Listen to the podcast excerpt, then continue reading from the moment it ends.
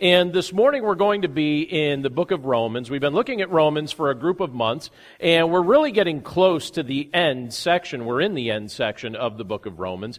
And today we're in chapter 14 of, of Romans. We're going to be looking at verses 1 to 12. And as we do that, we're going to be asking this question. This is the question that the apostle Paul invites us to ask as we look at this. This idea of loved or judged. How do you make others feel? Loved or judged? This is the type of thing that he's addressing here in Romans 14. So if you would, take your Bibles and turn there with me. Romans 14, starting with verse 1. I'll read down to verse 12. And this is what it states. As for the one who is weak in faith, welcome him, but not to quarrel over opinions. One person believes he may eat anything, while the weak person eats only vegetables. Let not the one who eats despise the one who abstains, and let not the one who abstains pass judgment on the one who eats, for God has welcomed him. Who are you to pass judgment on the servant of another? It is before his own master that he stands or falls, and he will be upheld, for the Lord is able to make him stand. One person esteems one day as better than another, while another esteems all days alike. Each one should be fully convinced in his own mind. The one who observes the day observes it in honor of the Lord. The one who eats, eats in honor of the Lord, since he gives thanks to God, while the one who abstains, abstains in honor of the Lord and gives thanks to God. For none of us lives to himself, and none of us dies to himself. For if we live, we live to the Lord, and if we die, we die to the Lord. So then, whether we live or whether we die, we are the Lord's. For to this end Christ died and lived again, that he might be both, that he might be Lord both of the dead and of the living. Why do you pass judgment on your brother? Or you, why do you despise your brother? For we will all stand before the judgment seat of God. For it is written, As I live, says the Lord, every knee shall bow to me, and every tongue shall confess to God. So then each of us will give an account of himself to God. Let's pray. Lord, thank you so much for the privilege to be able to gather together this morning and to be able to worship you and to be able to look at your word together and to be able to think about the things that you reveal to us in this portion of Scripture and how you help us in our walk with you. Lord, we're grateful for the fact that you give us very practical insight into our day to day living when we look at a portion of Scripture like this.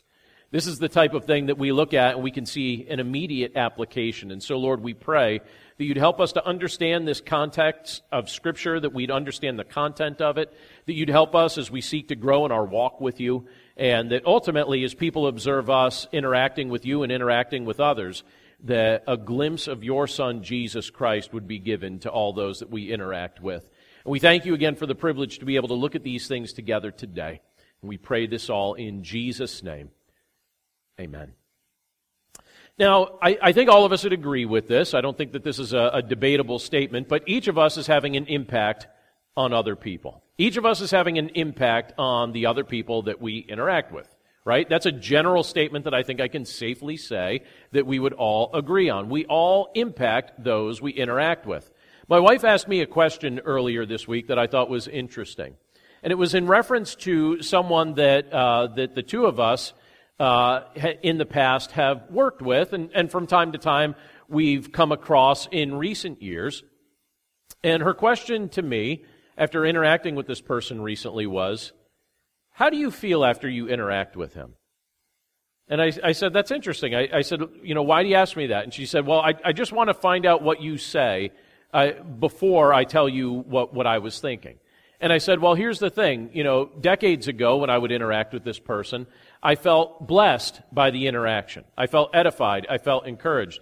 And I said, But to be honest with you, in recent years, whenever I interact with him, I usually feel belittled or I usually feel like he's looking down on me for, you know, whatever reason. And she said, That's strange. She's like, I feel the same exact way. And, and I, she said, I bring it up to you because somebody brought it up to me. They're like, Why does he always make me feel bad about myself? You know? And uh, I said, no, I, yeah, I, I kind of have, have felt that way too. It's not just you and it's not just this other person. And I don't even think that the person that's doing it is aware that they're doing it. Actually, I think when people tend to do that, what they're doing is they're saying, hey, everybody, look at me. I'm insecure about myself. And people that are insecure about themselves tend to make others feel a little bit worse about themselves in a way to puff themselves up. That's actually what I think is going on in that particular context. But I think sometimes we can live blissfully unaware of how we make other people feel. Sometimes I think we could be completely unaware of the fact that, that maybe we're making people feel judged when we ought to make them feel loved. So how do people experience us? Right? Let's ask this internally. Let's ask this introspectively. How do others experience us? Do they feel better or do they feel worse after talking with us or after interacting with us? Uh, how, do, how does uh, our demeanor impact members of our church family? And how does our demeanor impact those who don't have faith in Christ? And I bring that up because when we look at a portion of scripture like this, it addresses one of the major hangups that many people in this world have toward Christians and it relates to this fear of being condemned or judged. That's something that people fear when they interact with you. I don't know if, if that's something that you've recognized. I know that sometimes uh, during the course of my life, I've become a bit, a bit hesitant when I'm just meeting somebody to let them know what, they, what I do for a living. I feel like everything is fine and everything is good right up to the point where they ask me, so, like, what, what do you do for work? And I'm like, oh, I'm a pastor. And uh, immediately I could sense a change in the conversation and a change in reaction especially if you know they've said maybe an unsavory word right up you know up to the point it's like oh I, this is my favorite because you know the, it'll be like I, I don't normally curse i don't normally curse i'm just having an it's and i also wouldn't have cursed if i knew you were a pastor that's what you're saying right you know as if i haven't heard those words right um, but what's the fear? The fear is immediately that the, per- the person, I know what they're fearful of. I do my best to hopefully combat that, but they're fearful that they're about to be judged. They're fearful that they're about to be looked down upon. They're fearful that the, um, you know, the kindness that I showed to them a moment ago is now going to change or, or alter once they see the type of role that I serve in on a day to day basis. And the truth is, there are many people. In fact, I, I remember um, remember my family when I was a child. I, I asked them, uh, I, I, said, so you don't, you don't attend worship services at a church. Why is that? But yet this was somebody that was a professing believer in Christ. And I, I just asked her, I said, you don't, why don't you attend worship services? Why isn't that something that you participate in? And she said, well, let me tell you what happened.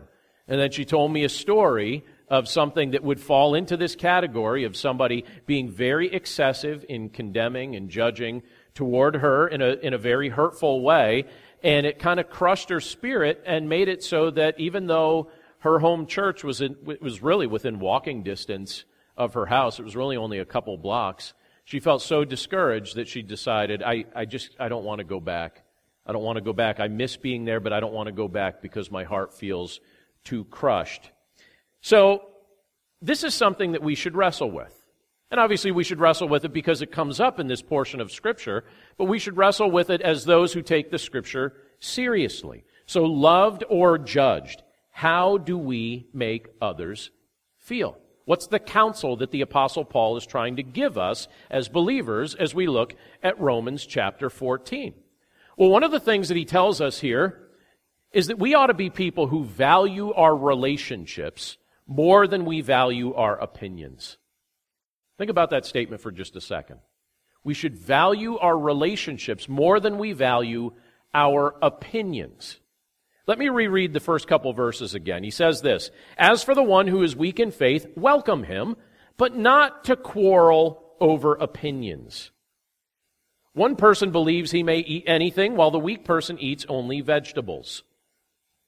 Let not the one who eats despise the one who abstains, and let not the one who abstains pass judgment on the one who eats, for God has welcomed him. Who are you to pass judgment on the servant of another? It is before his own master that he stands or falls, and he will be upheld. For the Lord is able to make him stand. Let's pause there for just a moment. Historically, if you look back at the church at Rome, the church that Paul initially addressed this letter to, one of the greatest compliments that could be said about the church at Rome during the era in which Paul wrote this letter was that it was a diverse church. It was legitimately a diverse group of people. The believers there came from vastly different backgrounds. Some of the Christians had been pagan Gentiles prior to coming to faith in Christ. Others had been devoted Jews. Some had been slaves. Some had been poor. Some were wealthy. But it takes work for a diverse group of people to learn to get along, and it didn't happen automatically in that era, and it doesn't happen automatically in our era either. It takes work for a diverse group of people to get along. And it's also important to note when you read a portion of scripture like this, and when you think about those that we interact with as our brothers and sisters in Christ, that we're all at different stages of spiritual maturity. Every single one of us in this room, every single believer you've ever met, we're all at different stages of spiritual maturity. So you may personally be someone who has followed Christ for many years, and you've grown in the spiritual disciplines of prayer, and you've grown in the spiritual discipline of studying the scriptures. And so you're probably at a spot of spiritual maturity, maybe that's a bit more advanced. Or maybe you're someone who's just come to faith in Christ. And as a result, you're just starting out your walk in Christ. You don't know the scriptures super well yet, but you're working on it.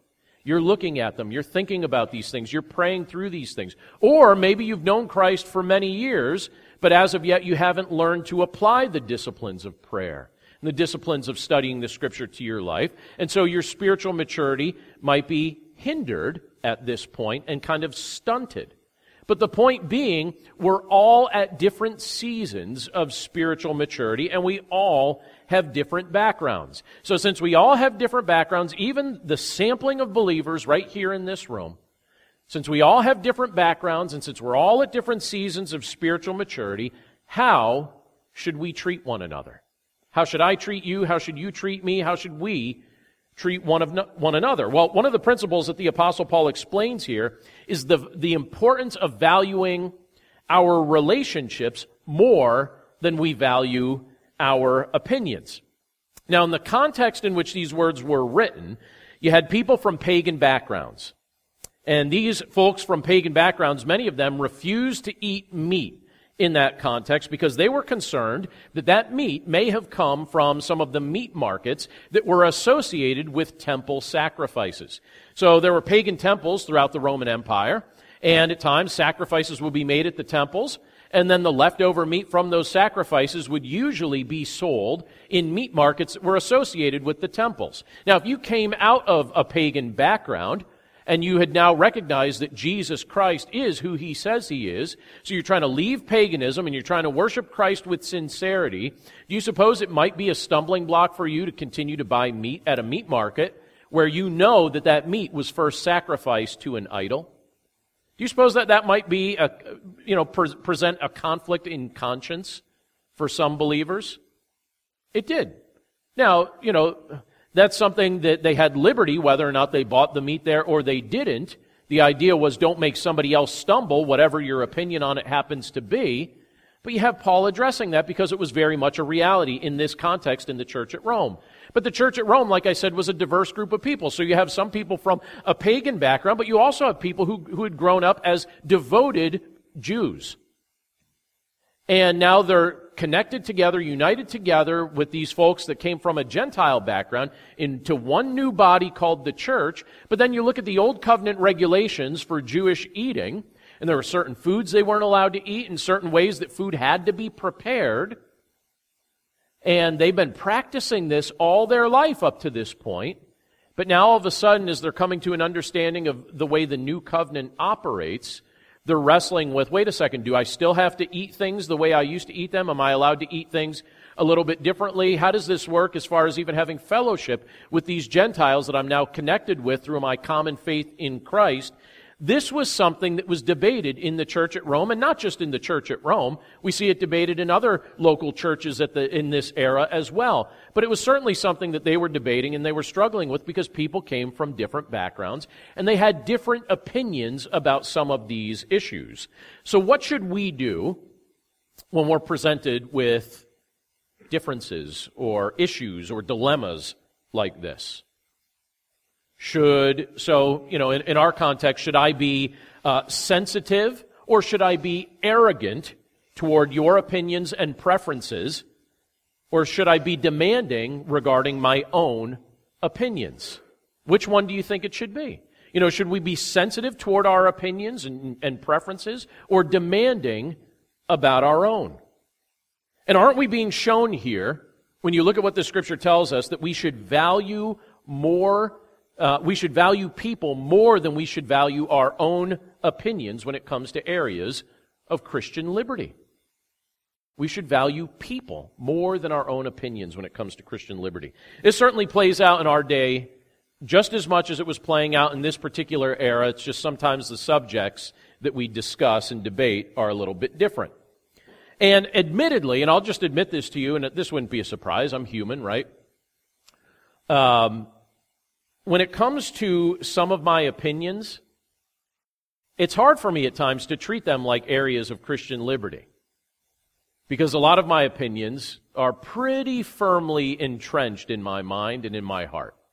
And I would suspect that you have some opinions that are pretty firmly entrenched in your mind and in your heart. And this week when I was thinking about this subject, I thought, all right, what are some of the things that I, you know, that, that I'm very opinionated about?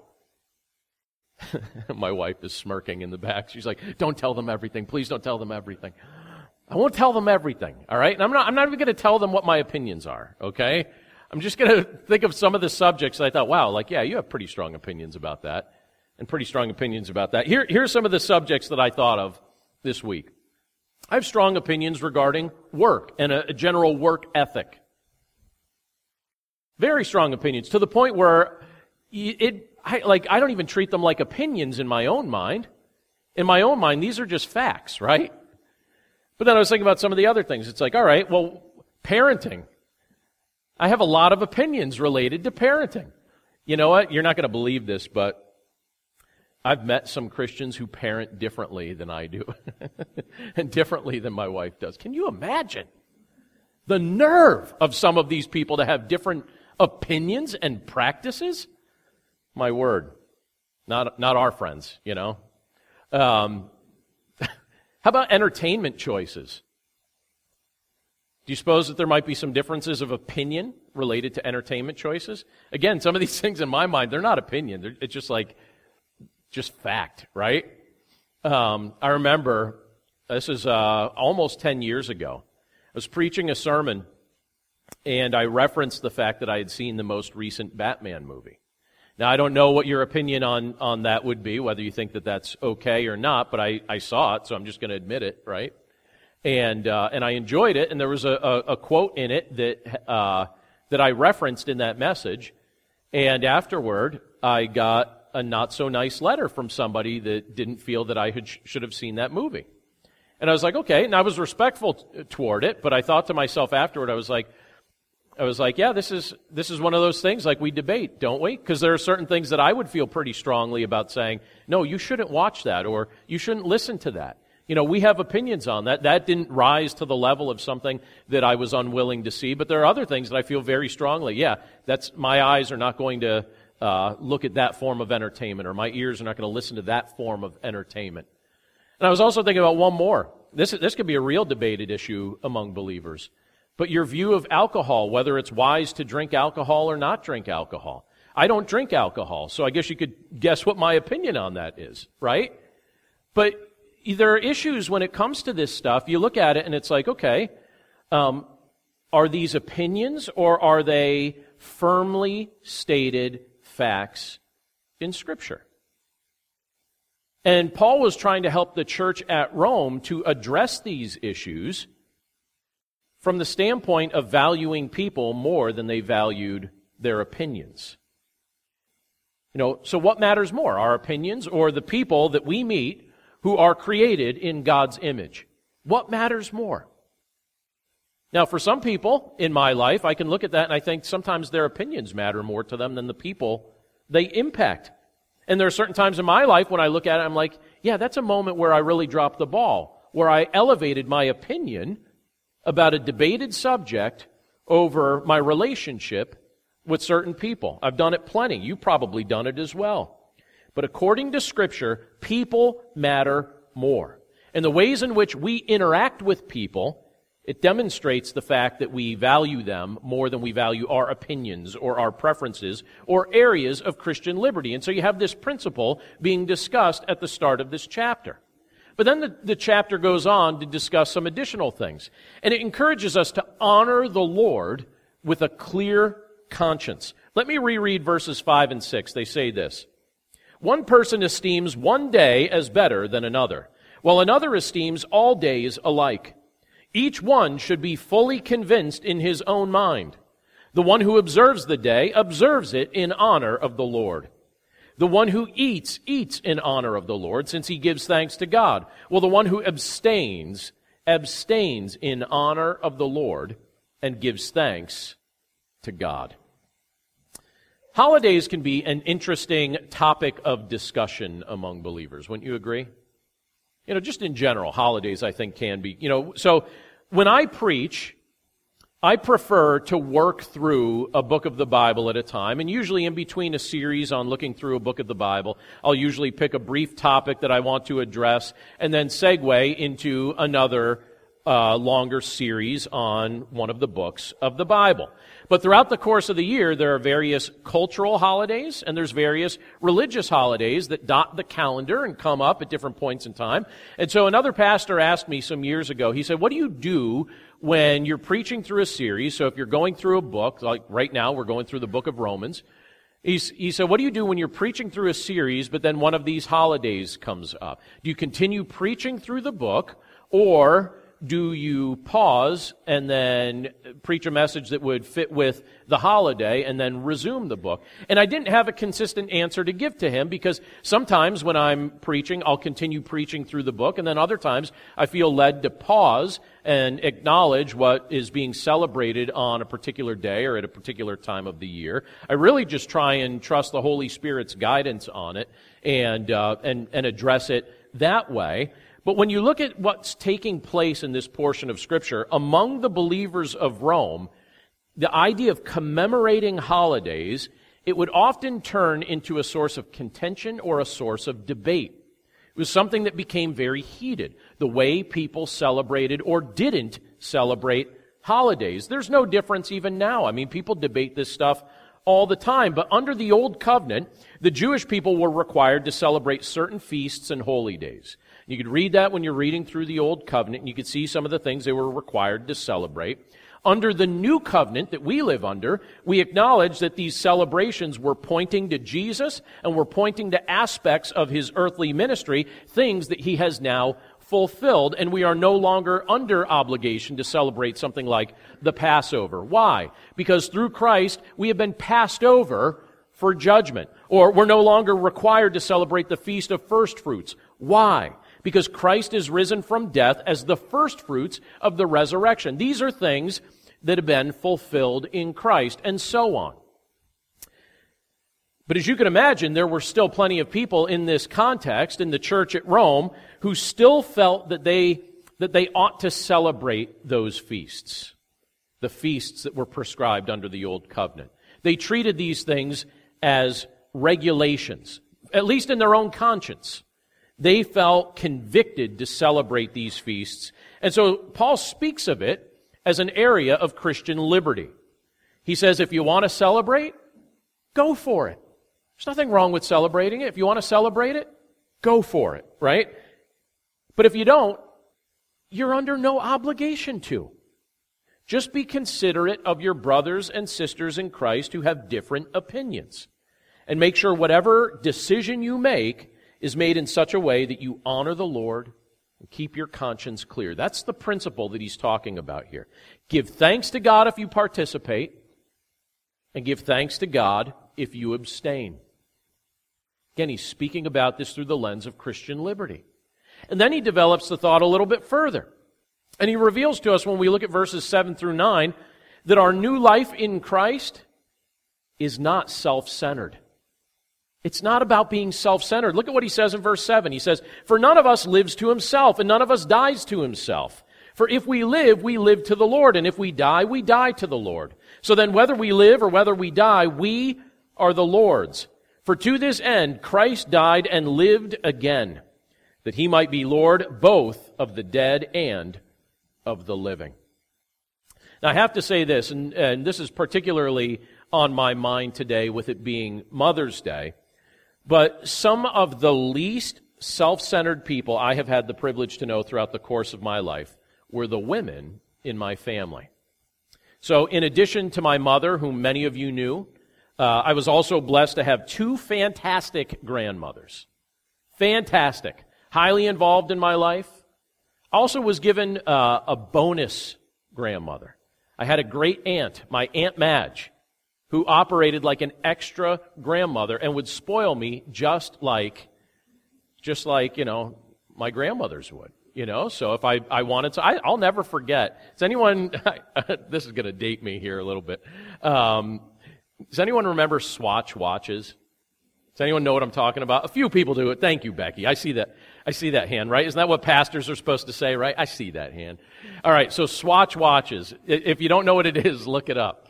Um, they were really popular in the 80s, all right? So mid 80s Swatch watches, they were just, everybody wanted to have one. And it was also the trend, if you could afford it, to get a bunch of them and you just kind of like work them up your arm as far as you could get them. You know, like you'd have like, why do you need 14 watches? It's like, I don't even look at it to tell time. I just want it as a status symbol. And uh, I remember we were at a store and I was there with my Aunt Madge and I was looking at all the different things they had there and we came across the counter that sold Swatch watches and they were 35 bucks a piece. And I was like, and this is mid 80s. That's, what's that now? That's like $17,000 in current, in current monetary. I don't have a calculator up here, but I'm just doing the mental math. And, uh, and I looked, I was like, and she saw me looking at these, and I have two younger sisters, and I'm just looking at them. She's like, Are these important to you? I was like, Oh, these are the thing, Aunt Madge. Like, These are the things. I would love to have a swatch. And she's like, Okay, we'll take a look. She's like, That's fine. Do you know how to tell time on it? I, I was like, I do. And I proved it. And she's like, Okay. And uh, she's like, "Oh, I'll get you one." And uh, and the, the my sisters were like, "Oh, cool." She's like, "Yeah, I'll get one for everyone." She had no idea how much they cost, and I was like, "Oh, wow!" Um, and uh, so I picked it out, and the one I picked out was transparent. You could see all the gears, even the watch band was see through. And I thought, this is the coolest thing. I could see my arm, but yet I'm wa- I'm wearing a watch. You could see right through it, and uh, it was great. And so she goes to pay and the person rings it up, and it's over a hundred dollars. And and my aunt was like, "Wait, how much are these things?" And they're like, "Well, they're they're thirty five dollars a piece." And I watched her just say, Ooh, okay, but we're already wearing them, and we're like showing each other. We're like, this looks awesome, and um, she paid for it. And I was like, well, thank you. But I, I and I, I thoroughly enjoyed it. I was thoroughly grateful. But I did feel a twinge of guilt when I realized, oh, she didn't know how much these cost, and she still bought them for us. But the point being, you know, I watched these women, my mother, my grandmothers, my bonus grandmother, and my Aunt Madge. I watched them be self, uh, like they were not self centered at all when it came to us. You know, they looked after us, they blessed us, uh, they helped us in so many ways, and it was a privilege to be able to observe that as they blessed us in these ways. And they would act in ways that they would make decisions, um, and some really excelled at this. I would see them excel at making decisions that were a blessing overall to our family. And uh, there are lots of things that I could look at that I can tie to the influence of those women in my life. They were not self centered. And the body of Christ is a family as well. You know, when, you, when we look at our family, when we look at the body of Christ, when we look at the church, we're a family. And when a family is healthy, it tends to be sacrificial and it tends to be others centered. So think about that. Every healthy family you know tends to be sacrificial and others centered. Isn't that correct?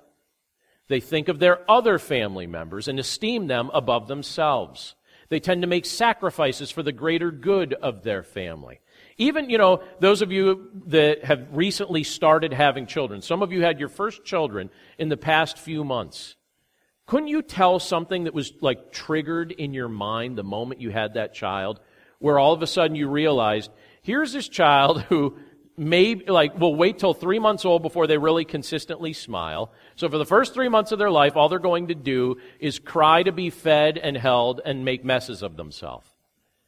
And you're happy to clean them up and feed them and cradle them and love them. And they give you nothing, right? They give you nothing. They rob you of sleep. They cost you money. They cost you time. They make, you can't go to the movies anymore, right? You used to be able to go to the movies. Now every time you even want to go to the store, you have to find somebody to, like, watch this. Like, every move you make, you have to think it through four days in advance so that someone's watching the child so that you can actually do something. You haven't had a date night in six years, it feels like, right? Even though the child's months old. I get it. And yet, what gets triggered in your heart and in your mind the second that you lay eyes on that child? You're like, I would die for you. I would die for you. You've done nothing for me except be born, and I would die for you. There's something that the Lord triggers in the mind of, uh, of, of, someone who understands the nature of his love, related to, to sacrifice, related to an other centeredness. It blesses families, it's a blessing in the church as well. And it's a concept that the Apostle Paul wanted us to understand as we interact with one another as the body of Christ, as the family of God. We're to be others centered, we're to be sacrificial for one another. We're a family, and everything that we do will have an impact on the other members of the family of Christ. And he, the way he phrases it here, he speaks about the fact that none of us lives to himself any longer. So when I think of the progression of, of my life and just kind of developing over time and maturity and, and, and things like that, I can think of a time where I was trying to very much live for myself, and then one at a time, you kind of see that change as you grow older, as you develop relationships, as you grow in maturity. And that's how it works in the church as well. None of us lives to himself any longer. And none of us dies to himself any longer, Paul says. We don't live to ourselves any longer. We don't die to ourselves any longer. We're called to glorify Christ when we live our new life. And we're called to glorify Christ when we treat the selfish, the selfish intentions of our old nature as dead. Selfish intentions of my old nature, I need to treat those things as dead. Therefore, I cannot consider myself a mature Christian if I am not concerned with how my decisions will impact my brothers and sisters in Christ. I want to be a mature Christian, I need to be mindful of how my decisions will impact others who are part of the same family that I'm part of. William Gladstone told a story years ago. I read it a few years ago, and then I came across it again this week, and I want to read just a small section of it to you, but it says this. It says William Gladstone, in announcing the death of Princess Alice to the House of Commons, told a touching story. The little daughter of the princess was seriously ill with diphtheria. The doctors told the princess not to kiss her little daughter and endanger her life by breathing the child's breath. Once, when the child was struggling to breathe, the mother, forgetting herself entirely, took the little one into her arms to keep her from choking to death. Rasping and struggling for her life, the child said, Mama, kiss me. Without thinking of herself, the mother tenderly kissed her daughter. She got diphtheria, and some days thereafter, she went to be with the Lord forever. And I reread that this week and I thought, I'm going to mention that on Sunday. Because isn't that the essence of what we're being taught in Romans 14? Our new life in Christ is not self centered. You know, here in the, you know, William Gladstone is talking about the fact that this mother, she forgot herself entirely. And without thinking of herself, she kissed her daughter, even though she knew that there was a risk in doing so, but it wasn't forefront on her mind. Her love for her daughter was forefront on her mind. Our new life in Christ is not self centered. One other thing that, that Paul brings up in the portion of Scripture that we're looking at today, and this is where we'll finish this morning, and that's this it's not our job to condemn one another.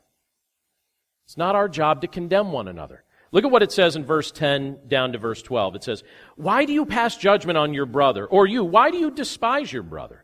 For we will all stand before the judgment seat of God. For it is written, As I live, says the Lord, every knee shall bow to me, and every tongue shall confess to God. So then each of us will give an account of himself to God. So what's the scripture teaching us? It's teaching us that, that the day is going to come when we're all going to give an account for our lives before the Lord. I'm not going to give an account to him for your life, and you're not going to give an account to him for my life. We'll be giving an account for our own lives. And he will be the, the one to judge the quality and the sincerity of the way we chose to live and the work that we chose to do. And so, knowing this, the Apostle Paul teaches us in this portion of Scripture that it is not our job to condemn one another.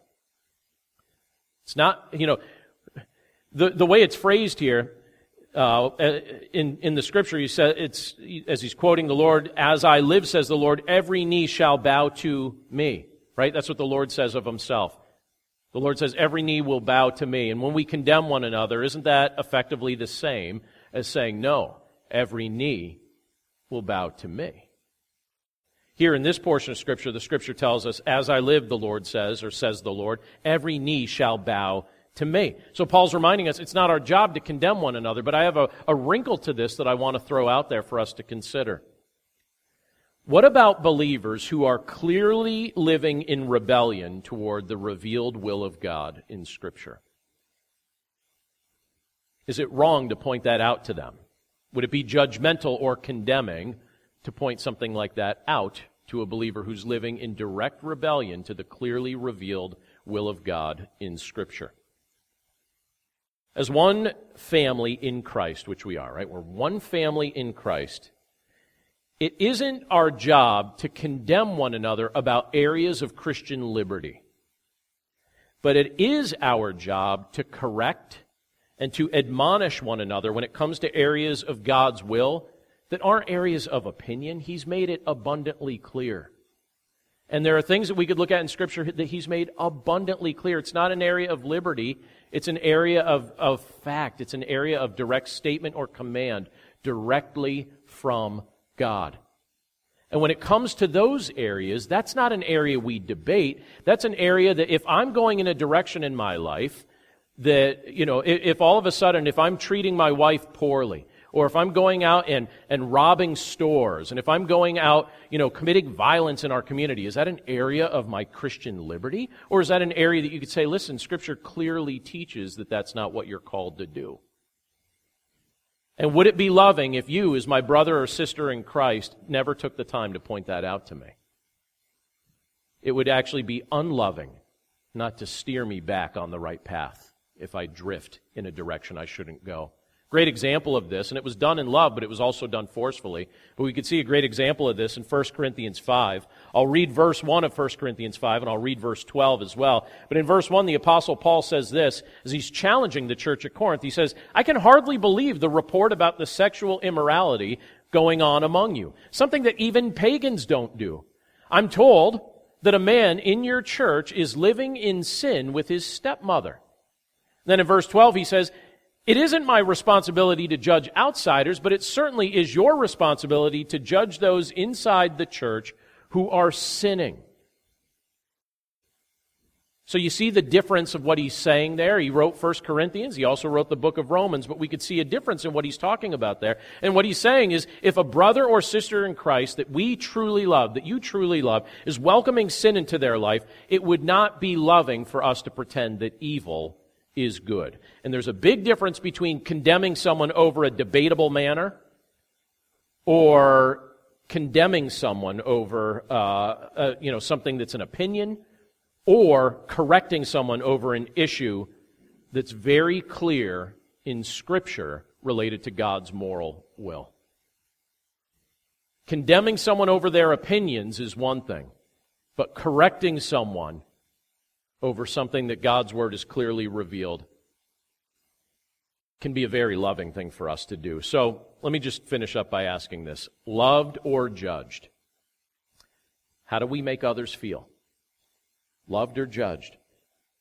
With the power and wisdom that Christ supplies, we're called to see others with His eyes, with His perspective, and to value others more than we value our opinions and our preferences. And the truth is, Christ is honored when his heart is reflected in the ways in which we love one another. Let's pray. Lord, thank you so much for your word, and thank you for the privilege that it is to be able to read it together this morning and study it and think about the things that, that you have presented to us in it. Lord, we recognize that there are a variety of things that we can look at and we could say, all right, that's an area of opinion, or that's an area of preference. But then there are other things that we see very clearly in Scripture that aren't areas of opinion or preference. It's very clearly part of your will. And you've revealed it without ambiguity. And so, Lord, we pray that we would be people that throughout the course of our lives, we look at what your word says and we don't try and argue with you about it or debate it. We just obey you as the fruit of genuine faith. And likewise, Lord, we pray that we'd give one another a little room to breathe. We've got different backgrounds, we're different areas of spiritual maturity. And we pray that uh, the attitude that we convey to one another wouldn't be one of condemnation, it wouldn't be one of of judgment, but it would be an attitude of grace and mercy and genuine prayer and, and a desire to come alongside those who, who know the Lord and, and love the Lord and, and just need someone a little more, more mature in their faith to kind of steer them along and help them out in the midst of a rough patch. Pray that that would be our attitude. We pray that likewise, Lord, as we interact with those in this world who as of yet do not know you, we pray that we would be mindful of our testimony. We pray that we would convey the love of your Son, Jesus Christ, in a very honest and transparent way. We don't have to endorse things that are out of line with your word or out of line with your will, but we can be loving in regard to people that hold very different viewpoints from what we tend to hold. So we pray, Lord, that you'd help us to, to walk that fine line, that you'd give us your discernment, that you'd help us to operate with uh, just this extra dose of grace and mercy that we know that you supply to us. And we're grateful, Lord, for the fact that you have been and continue to be abundantly patient with us as we're in the process of growing in our walk with you as well. So, Lord, help us not to act like we've somehow arrived. We haven't arrived yet. That'll happen when we're glorified in your presence. Right now, we're a work in progress. We pray that we would give others, uh, again, some space to be works in progress as well and that is brothers and sisters in Christ who love one another, that we would help one another grow in our walk with you. And that we would do so in a loving and joyful and respectful way. And we thank you for the privilege to do so, and we thank you for those that have invested in our lives in such a way as well. And we pray this all in Jesus' name. Amen.